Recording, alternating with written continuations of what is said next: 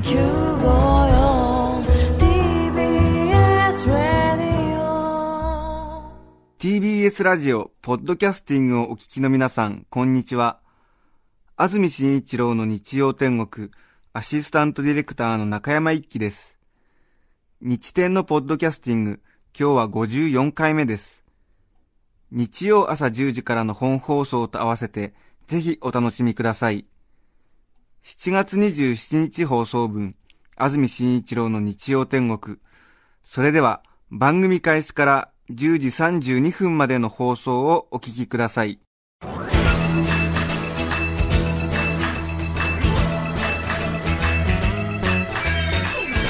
安住紳一郎の日曜天国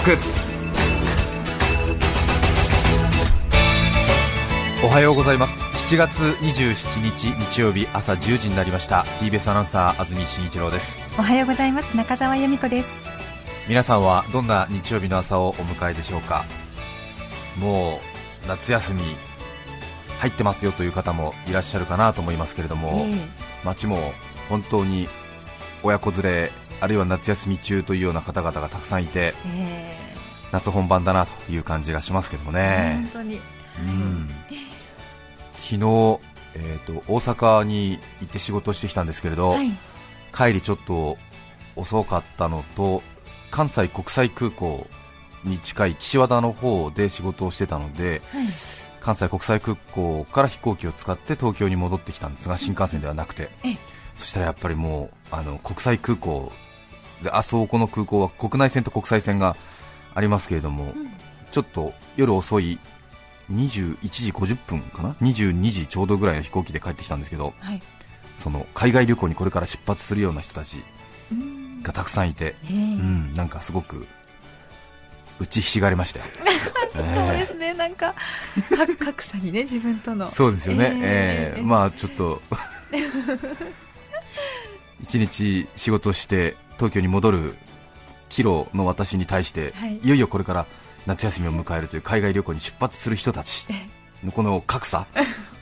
でちょっとあのお腹空いたんでご飯食べたんですけども、片やこう一日の仕事を暑かったしなみたいなところで、うんうんざるうどんでも食べようかしらみたいな感じのはい。一行対はい。しばらく日本食が食べられなくなるねといううどんを食べる人たちというそのものすごい格差。同じうどんでもね、うん。ああ人間は平等だなという感じがしたよね。えーお疲れ様でしたね。働いていらっしゃる方はそろそろバテてきたんではないかなと思いますけれども、え今日もだいぶ気温が上がるみたいで。ー日中は雲が多いながらも晴れ間の出るところが多いそうです。午後は北部や山沿いを中心ににわか雨や雷雨がある見込みで局地的に激しく降る恐れもあるそうです、日中の気温は30度を超えるところが多くなりそうで湿度も高くかなり蒸し暑く感じられそうです。もうここ2週間ぐらいずっと同じようなお天気。天気ですよね。ですね先週と全くほぼ同じ原稿じゃないかなと思いますが。昨日までで15日間連続30度を超えて真夏日が続いていますが今日も間もなく30度を超えようかということで現在赤坂は29度ありますね、はい。ええ。すごいですね。15日間連続で30度を超えている。うん。確かに。7月の12日に33.8度を記録してそこから32.7、32.7、31.4、31.7、31.7、32.1、33.8先週の日曜日7月の20日で32.1、30.3、32.4、32.4、33.1、34.5そして昨日が31.7うーん。確実に上がってきてますね。そうですうねん。いい曲線描いてますけども岐阜県の多治見市っていうところでは38度を記録したんですか？2日連続で。ねえ大変だなと思いますけれども。はい。今日の赤坂は日差しはそんなにキラーンというような日差しではないんですけれども。ねええええ。ドシーンとしたような感じの湿度とともにじわじわと下から上がってくる感じですよね。確かにどしんとした暑さです、湿度が72%ありますね。熱中症などには十分お気をつけいただきたいと思いますそうがですね、うん家の近くに私杉並区役所があるんですけれどはい。今、暑さしのぎのハイテクならぬローテクですか、うん。がいろいろ注目されてると思うんですけど、あの打ち水をしましょうとか、ええええ。なんかこう帽子をかぶりましょうというような、はい。そういう高い技術ではなくてなんか昔からあるようなええ。知恵を使って、その暑さ対策をしましょうということでハイに対して低いという意味のローを使ってローテクローテクニックを用いることが大変いろいろあちらこちらで試されているんですけれど、はいはい。杉並区役所も8階建てぐらいの建物なんですけれどはい。その8階建ての一番上の屋上からこう斜めに少しちょっと角度をつけまして、こう甲子園出場おめでとうみたいな横断幕のようなものを全面に張り巡らしてそこから下に1階の方に少し角度をつけて斜めにズドーンとネットを吊り下げてるんですよね、ええ。なんとなく意味わかりますかねあのたたよ大きな吉津みたいなイメージですか？そうですそうですそうです。の布。布ネット。ネットをこうザーンとこう8階建ての建物で真横ずっとですからすごいんですけれども、へーええへこうズドーンとこう下がってるんですよね、ーはい。それで今年の私4月ぐらいですかね。4月ぐらいに一体これなんだと思いましてはい。何かこう改修工事とか、うんうん。なんか壁の壁面の塗り替えでもするのかなと思ってたらですね、はい。その下の方にそのキュウリとかヘチマみたいなのをこう植えてあるわけですよね、え。で要するにそのヘチマとかキュウリをそのネット沿いにこうつるでこう上の方に伸びてきますんで、ええ。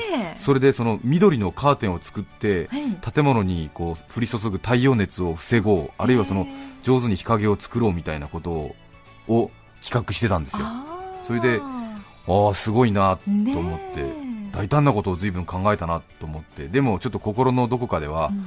そんな簡単にキュウリ伸びないだろうと思って見てたんですよ。8回はね。8階までキュウリ伸びないだろうと思ってみでこれはちょっと企画倒れじゃないのと思って見てたんですよ、まあそのやろうとしているニュアンスはわかるしあので見る方もねこう、うん。一瞬こうちょっと斜めになってる昔の甲子園球場の壁みたいなあ感じになるんで見た目もちょっと緑でいいのかなと思って見てたんですけどはい。昨日、一昨日ですか？はい。杉並区役所の前通ったらはい。もう下から3分の2ぐらいまでもう緑になってるんですよ。わすごいんですよ、ええ。ー伸びたんだ。すごい。今5回ぐらいまで伸びてますね、へえ。ええ。それでちょっと斜めになってるんでこう風があるんであその緑がこうなんかこう 一旦もめみたくベロンベロンベロンベロンって動くんですよ。それがすごい迫力があってというかちょっとあんまり長く見つめてると気持ち悪くなるぐらいのような動きなんですよ。初めて見るじゃないですか。8階建てから垂り下げられてるその網に緑が全部巻きついててそれがこう風でビロンビロンってなるんで、ねうえ、ん、あれ多分7月8月の上旬ぐらいには多分てっぺんまで行くんじゃないですあかそうですか、ええ。すごいですね、見事に影になってましたけれどね。そうですか。大成功、で入り口であの自転車を整理しているそのおじさんがいるんですけども、はい。ちょっと私もなんか若干興奮してしまいまして、あね水分飲みましたね、やっぱり涼しいんですか？って聞いたらはいですね、えええおじさんが、うん、中は涼しいみたいだけど、俺の立ってるとこは関係ねえなって言ってて、え えおじさんはこの緑のカーテンの前に立ってますからね。確かにと思って、確かにおじさん日陰関係ないなと思って、俺の立ってるとこは関係ねえなっってね 見た目的にはね多少、うん。何もないないコンクリートジャングルよりいいかなっていう気もしますけど、でまあ。道行く人がみんな見てましたね、やっぱりね。うんうんうん、すごい迫力ありましたよ、そうですか。あちらこちらでそういう取り組みしてるみたいですけども、身近でそんな成長を見られて嬉しかったなと思いましたけど。本当にそうですね、うん。きゅうりもなるのかな実が。なるみたいですよ、きゅうりも、へねそれからなんとなくこうああ物事はやっぱり進めながらじゃないとなかなかわからないことがあるなと思ったんですけども、えはい。あの区役所なんで当然その東京都の旗とか日本の国旗とかの旗を上げているこう掲揚台があるんですあよね。りますね、ええ。ボールが。はい。それを緑のカーテンがちょっと覆い隠しちゃってるんですよね。カーテンがこう斜めになってますから。あで多分それはいかがなものかみたいな論議になったんでしょうね、まあなんとなくちょっと区役所っぽい論議ですよ。はいまあええ。そうですねするとその緑のカーテンでその日照旗が隠れているところだけ緑のカーテンが丸くくり抜かれてるの。あこれは後から分かった問題だろうなと思って、うん、最初はこう網になってたんでね日照旗が隠れてなかったんだけれど多分なんかいろいろなとこからクレームが入ったんでしょう。ね。その日本とかねその東京都を象徴している旗を。服の旗もあるし。ねえそれをね温暖化とはいえ 緑で覆い隠すとは。ねえどんな怠慢だみたいな。ちょうどその正面から見て日照旗が見える慶応台のところは緑のカーテンが丸くくり抜かれてるんですよね、ええ。なんかいろいろ担当者の苦労を感じた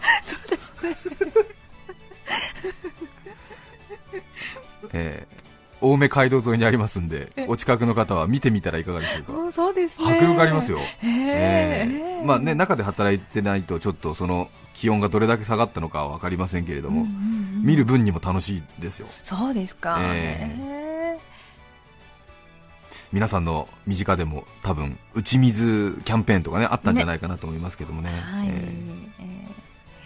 それから、えーと先週1週間半ぐらい前のことなんですけれどこれはあの宮崎に仕事で行ったんですけれどもーはい。それで夜遅くに食事をしてホテルに戻ってきてはい。それでお風呂に入ってそれでちょっと、まあ、軽くグルーミングなどをし お手入れをね。ええそれで寝ようかなって思ったのが大体夜の夜中の 1時半ぐらいはい。だったんですけれども、ええそれで寝ようかなと思ったんですがちょっとスポーツニュース見てからにしようかなと思ってテレビをつけてはい。それでスポーツニュースを見てそれでちょっと40分ぐらいのドキュメンタリーなんかを見ちゃって、えーでうんうんなんて思って見てそしたらそのうちただの人志特命係長の再放送が始まってドラマがええ。ちょっとねあの完成度が高くてエッチなので深夜にはちょうどいいじゃないですか それでちょっとただの人志特命係長の再放送を見てたんですよはい。で明日も早いのに見ちゃったなんて思ってたらですね、はい。もう朝方の3時ぐらいになってるんですよね、はいそうすると突然その宮崎の放送局九州の地元の放送局のチャンネルで、はい。いよいよ生中継この後すぐですっていうようなそういうちょっとその5秒ぐらいのその番組のコマーシャルが流れたんですよはい。それで私はなんだ？と思ってですよ、うん。ええ。うん。でもしかしたらそのただの人志特命係長のドラマのがもともと放送した時にくっついていたうん。当時の CM が一緒にくっついてきちゃったのかなみたいな感じに思えたんですよ、なるほどね。もう朝方3時ですからね。ねこの後生放送ってね。朝方3時でこの後生放送ただの水曜日ですからね、平日の。これはなんか間違いじゃないかなと思ってたんだけれども、一応ちょっとその放送マニアとしてはちょっと気になってるわけですよ、ーはい。そしたら本当にうん朝3時45分からうん生中継が始まったんですよね。平日の水曜日のど深夜うん。朝3時40分頃にええ。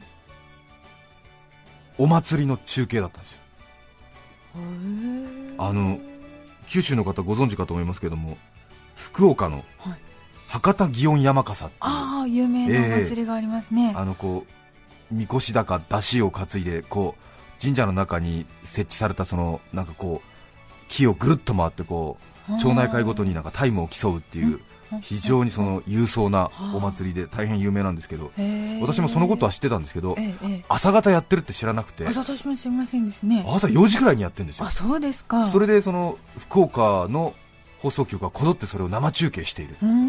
その生中継だったんですよね。え宮崎に行かれたんですよね？宮崎なんですけどもそれ福岡のお祭りなんですけど、うんうん。要するに福岡の放送局で制作したその博多祇園山笠生中継を、うんうん。その九州の放送局は放送してるんですよ。それで宮崎の放送局も鹿児島の放送局も大分の長崎の放送局も中継してて、ううん。それで名古屋の放送局も中継しているっていう、へえええあの字幕スーパーが出てましたよ。この博多山笠祇園中継は全国7局ネットでお送りしてますって言ってあのちょっと字幕スーパーが流れるじゃないですか、ええ。ものすごい勢いで見てました私も。えーどこがどこ撮ってんの？えーと思って。なんで名古屋の放送局がネットしてるんだろうと思って見てましたけど、えー、本当に、うん。ええ。面白かったですよ、そうですか、えー見たことないものですからね、うん。それでそんなそのお祭りを中継してるスタイルってあんまり東京では見ないじゃないですか、あってもね土曜日あった隅田川花火大会の中継とかそんな感じなんですけど、はい。走れ山笠っていうタイトルなんですけどね、えい。いですね。なんかローカル曲っぽくその画面の右上に常にこうなんか専門用語ではサイドテロップって呼んだりもするんですけど、ええ。要するにこうなんかこう春の失礼夏の甲子園みたいなこういう常にこう出てる字幕スーパーがあるんですけども、はい。それが男って一文字だけずっと出てるんですね、う ん男。左上にはこう走れ山笠生中継。で右上の方にだけ一言男って書いて見たことない。ねえ。すっごい面白かったですね、それで本当にあのマラソン中継のような感じで、その祇園山笠中継が始まって、はい。で九州の方はおなじみらしくて、ですね、えーあの翌日、スタッフの中で福岡の飯塚の出身の女の子がいたんですけども、あの昨日なんかすごい面白いテレビやってて見たって言ったら当たり前じゃないですかって言ってましたよね、あそうなんだ、ええ福岡の人はみんな夜中起きて見るらしいんですよ。えええ。あれ見ると燃えるんですよ。そうかなと思ったんですけど。あ男子も女子も燃えるんだ、うんそれでその実況席みたいなところがあって、はい。でアナウンサーが4箇所ぐらいにこう中継先にそれぞれ散りばめられてるわけですよ、それでそのなんかこうなんなんですかねこうなんとか神社前のなんとかアナウンサーって呼びかけられるとそのなんとかアナウンサーがこう画面に出てくるわけですよね。するとそのあのこう九州の放送局の KBS だったかな？KBS っていうこう報道みたいなこう腕章を左腕の二の腕のところに巻いて、はい。でこうアナウンサーらしいこうなんですかプラスチックの下敷きみたいなところに原稿を挟んで、はい。でこうボールペンを持って、はい。でイヤホンして、うんうん。でマイクを持ってこう立ってるわけですよね、ええ。ええ。でも弾いてみると、うん。ふんどしなの。ええ。うん、ふんどしっていうか締め込みっていうんですか？水ハッピーを着ててそのお祭りの雰囲気なんですよね。あー、ええ。あじゃあ上はなんかあの上はなんかこうちょっとチビティみたいなあのハッピーをこうくっとあの 溝落ちのあたりでこう小さく結んだ感じのこういう感じのやつにして 下はこう締め込み？あのおお尻がねこのうんうん。両方出てが見える。そうそうはい。お相撲さんみたいな感じになってるわけですよ、へえー。えそれがそのまあ向こうの方にとってはあ当たり前みたいなんですよ。その場に立つ人間は全員そういうきちんとしたその祭りのスタイルね。祭りのスタイルじゃないといけないんだけれども、初めて見るじゃない、そしたらこう最初は顔しか映ってないから、それでなんか、はい、え何々神社前ではもうすでに準備を整えましてみたいな、たくさんの方々が集まっております。じゃあちょっとこちらご覧くださいって言ってこう後ろ姿になるわけ。でちょっとこちらをご覧くださいと言ってこうカメラマンをこうグッと引きつけてでちょっと自分の後ろの方の説明をしようとした時にもうお尻がペローンって出てて。で別にそれはあの非常に勇壮なね姿で笑っちゃいけないところなんだけど、でも左腕に会社の腕章を巻いてイヤホンしてこうでもう本当にいわゆるマラソン中継のアナウンサーの口調なんですよ。ええすっかり準備を整えました。恵比寿流れの皆さんが準備を整えております。少しお話を伺ってまいりましょうみたいな。で後ろ姿見たらお尻ペローンって出てる。それでプリップリプリップリして。で決して鍛えてるとは言えないアナウンサーの肉体ですよ。プリップリプリップリプリップリして。でも口調はそのあのまたちょっと嫌味な言い方でちょっと地方局のアナウンサーらしいあの響く感じのね。あの滑舌の。滑舌が良すぎてまた声が良すぎる感じの、ええ朝4時を回りまして恵比寿流れの皆さんがすでに準備を整えております。少しお話を聞いてまいりましょう。お尻ペロンプリップリップリップリップリップリップリ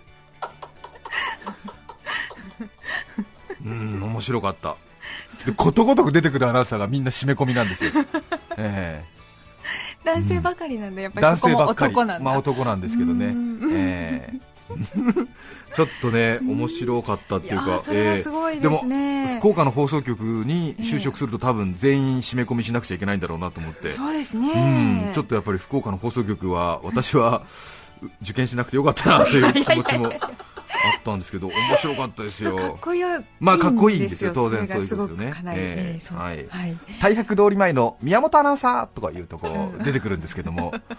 もう一回言っちゃう？いえいえ結構ね年配のアナウンサーとかだったりするとね、うん、うわっと思うんだけども。でももうもうお尻見るの楽しみになってるんですよ。このアナウンサーはどんなお尻してんのかなと思って。そればっかりですよ後半は。ええ。うん。よかったですね。ええ。でも最後の方はもうお気に入りのアナウンサーのお尻が決まってるんですよ。もう一回見たいなっていう。もう一回あの上天寺の若手のアナウンサーもう一回見たいもうなんか本当にこう多分ね報道を担当してるんですよ多分。でもう本当に理路整然と全くもって崩れない感じの リポートをするその上天寺前のアナウンサーなんだけれどももうお尻がね可愛いの。ちょっとぷっくりしててね。でプリップリップリップリップリップリッって歩くんですようーと思ってぜひあの博多祇園山笠本当に福岡の人はもう本当にこれに命を懸けているというお祭りだそうですけれどもえー。地元の放送局の方々はそれを中継するのを、ええまあ、こちらも命がけでやってるということかもしれませんけれどね。それで朝方その福岡のその放送局はい。で気象予報士をやっている、うん。TBS でいうと森田さんみたいなええ。人とうん。女性アナウンサー、それから45人ぐらいの男性アナウンサーで、はい。その走れ山笠、うん男の生中継を 1時間半ぐらいやってるんだけれどもちょうどこう始まる前ですかね。その気象予報士の人とうん。女性アナウンサーでちょっとなんかこうバラエティ情報みたいのを伝えてるんですよね、はい。あの博多祇園山笠トリビアみたいなことをやってるんですよ、それでちょっと、ね、あの張り切ってる感じの気象予報士の人と、まだちょっとキャリアの足りない新人の女性アナウンサーがやってたんですよ、はい。それでもう同業者としてはもうこの時点で不安いっぱいなわけですよ、生中継だし、ね。これはちょっとまずいことになるんじゃないかなと思って。全くね他の局の仕事ですから別に私がそんな宮崎のホテルで深夜何を思ってようかは自由なんですけどもちょっと同業者ながらこの画面でこの展開でこのメンツだとまずいぞって思うことは多分見てる人もあると思うんですけど。ちょっと危ういうんちょっと感じがね、これ危ういぞと思って。で女のアナウンサーなんかもう完全に台本通りに展開してるんですよ。それでその地元の福岡の気象予報士の方はちょっとね張り切って前のめりな感じになってるんですよ。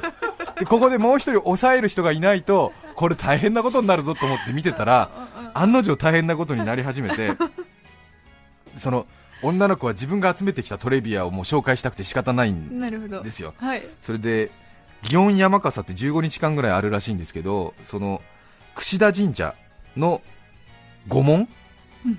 あの家紋っていうんですかね、はい。まあ、神社ですから家紋とは言わないのかもしれないんですけども要するにそのマークですよね、はい。これがキュウリの切り口に似ているんですよね。まあ、ちょっとこうき京門みたいな感じでこううんちょっとこうキュウリの切り口のように似ているので、はい。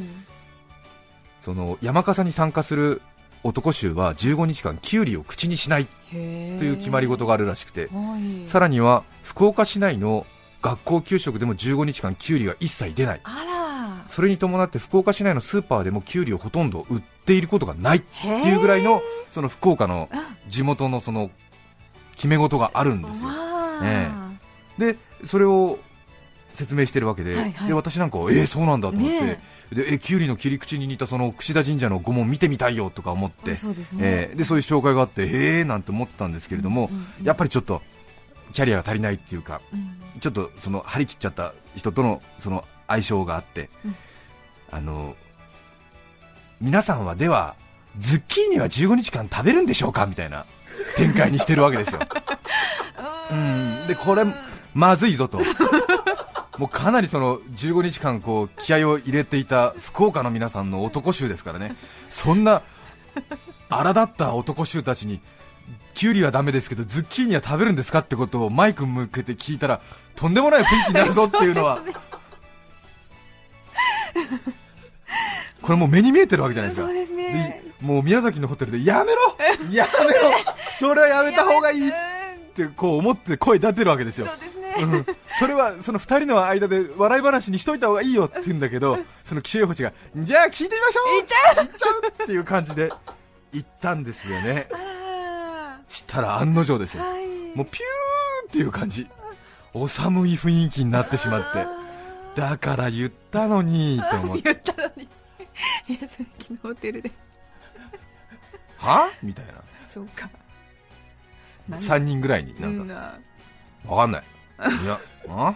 あ？みたいな感じになって、そうだよね。うん。もう完全にイラッとされちゃう感じですよね。でその女性アナウンサーが苦し紛れに、うん。えーズッキーニはかぼちゃ科なのでいいのではないでしょうか？でさらって言ってた。売りかじゃ売り、うんあなん売りかじゃないみたい。ライトええ。キュウリとちょっと違うと。キュウリとなんか違うんで、うんなんか、えあえ。ズッキーニはあのかぼちゃ科の植物なのでいいのかもしれませんねみ見たいな、ええ。うん放送席お返ししますみたいな。ー 困った時は返しちゃえっていう、はい。素晴らしかったですね。そうですうん。こう地元の放送局の地元のお祭りを中継するスタイルという。いいですね。ですね。朝4時25分ぐらい4時ん？違う3時40分から朝5時20分ぐらいまでですけどね。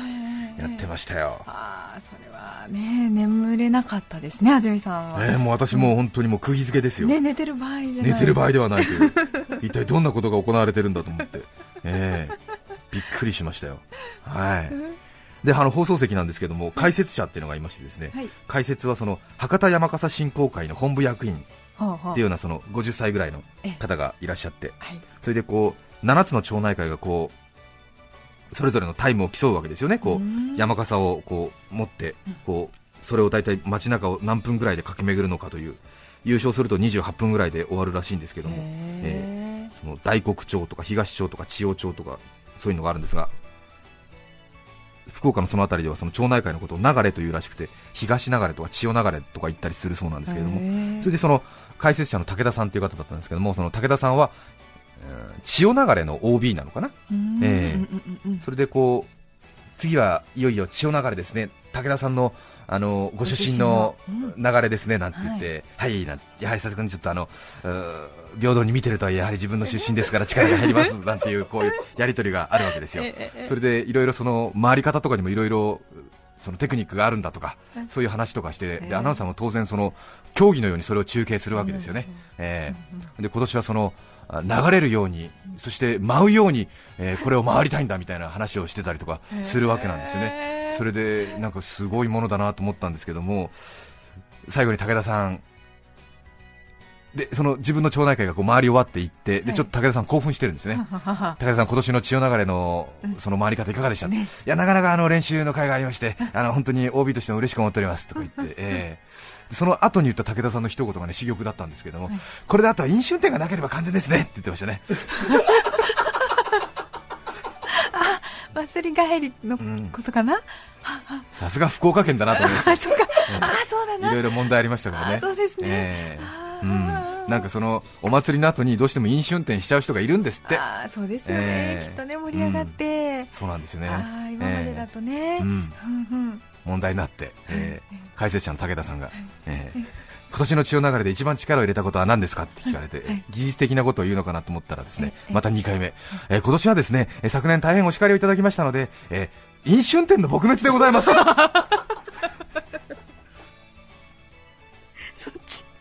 大事なことですよ。そうですね、本当にそうですよ。うんでも武田さん、何話聞いても飲酒運転の撲滅しか言わなくなっちゃって、なんか多分相当言われてるんでしょうね。ええ今年の千代流れ一番力を入れたことは何でしょうか、えー飲酒運転の撲滅です。当日車を使いたい人はちゃんと本部役員に届け出を出さないと、う車を使っちゃいけないということらしいですけどね、えー。きっちりちゃんとその辺はしているという、あー。えーことですね、そうですか、うん、面白かったですよ。ねえ、うん。へえじゃあ結構あのあっという間に夜中朝夜中から朝方にかけてやってしまうお祭りなんですね。そうですね。それで日の出とともにゴールを迎えるというような雰囲気らしいですけどね、さすがにちょっと後半20分飽きちゃったんだけどね 夏祭り。ね。ねえ夏祭りです、山笠もこう周りのお客さんがこう水を怒涛のようにかけるんですよね。そしてこう祭りに参加している人たちの体温が上がりすぎないようにこう打ち水効果もあるということでね。これもまさにローテクだななんていうふうに見ていましたけれども。ちょっと話が長くなりましたね。お疲れ様でございました。さて今日のメッセージテーマこちらです。ちょっと面倒な人。上尾市の岡ちゃんからいただきました33歳会社員男性の方ですうちの会社の部長は蚊に刺されるととにかく自慢をしてきます。それもほぼ毎日です。今週の金曜日も私が会社に着くなり部長が私の席にやってきてそしておもむろに靴下を脱ぎかかと部分を指さすと ほれ見てみこれ昨日刺されたの。こんなにでかいの見たことある？と自慢げに語ってきました。確かにそれは直径3センチほどの大きなものでしたが私がすごいですね部長と答えるとだよね。俺は本当蚊に愛されているんだよね。とブツブツ言いながら席に戻っていきました。親分肌のいい人なんですがちょっとだけ面倒です。あんまりそうですよね。他人の蚊に刺されたところあんまり興味ないかもしれませんね。幸手市のニコラス球児工事さん男性の方近所にある美容室若い女性スタッフの皆さんはやたらフレンドリーというか好きあらば話しかけてくる美容室です。髪をカットしながら休みの日は何してるんですかどうせ興味ねえんだろうと思いつつ返事を考えていると別のスタッフが背後から今日は本当暑いですねさながら千本ノックのありさまです。私が店の前を自転車で通り過ぎるのをよく見かけるらしく必ずその話題を振ってきます。最近自転車どうですか？すごいざっくりな質問だ。投げっぱなしです。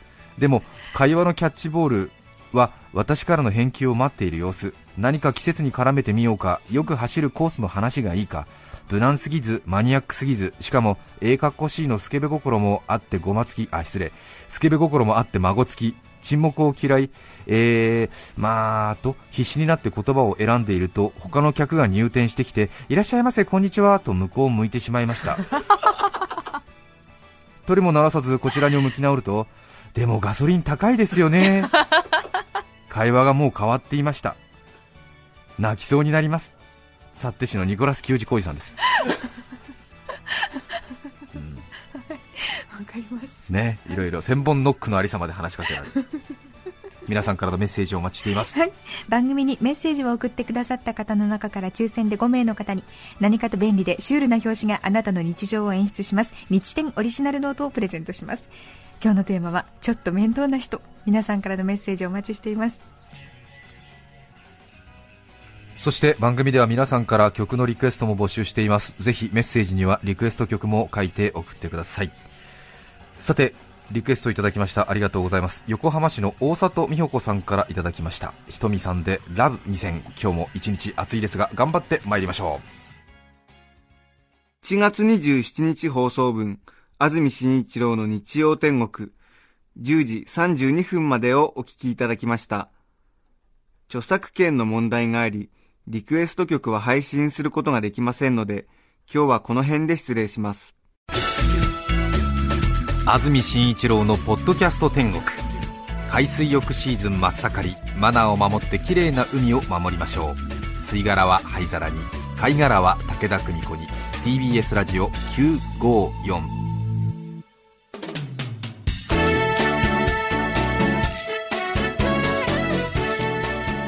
さて、来週8月3日の安住紳一郎の日曜天国、メッセージテーマは、テンションが上がるとき。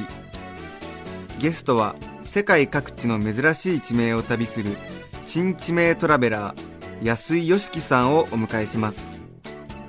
それでは、来週も日曜朝10時、TBS ラジオ954でお会いしましょう。さようなら。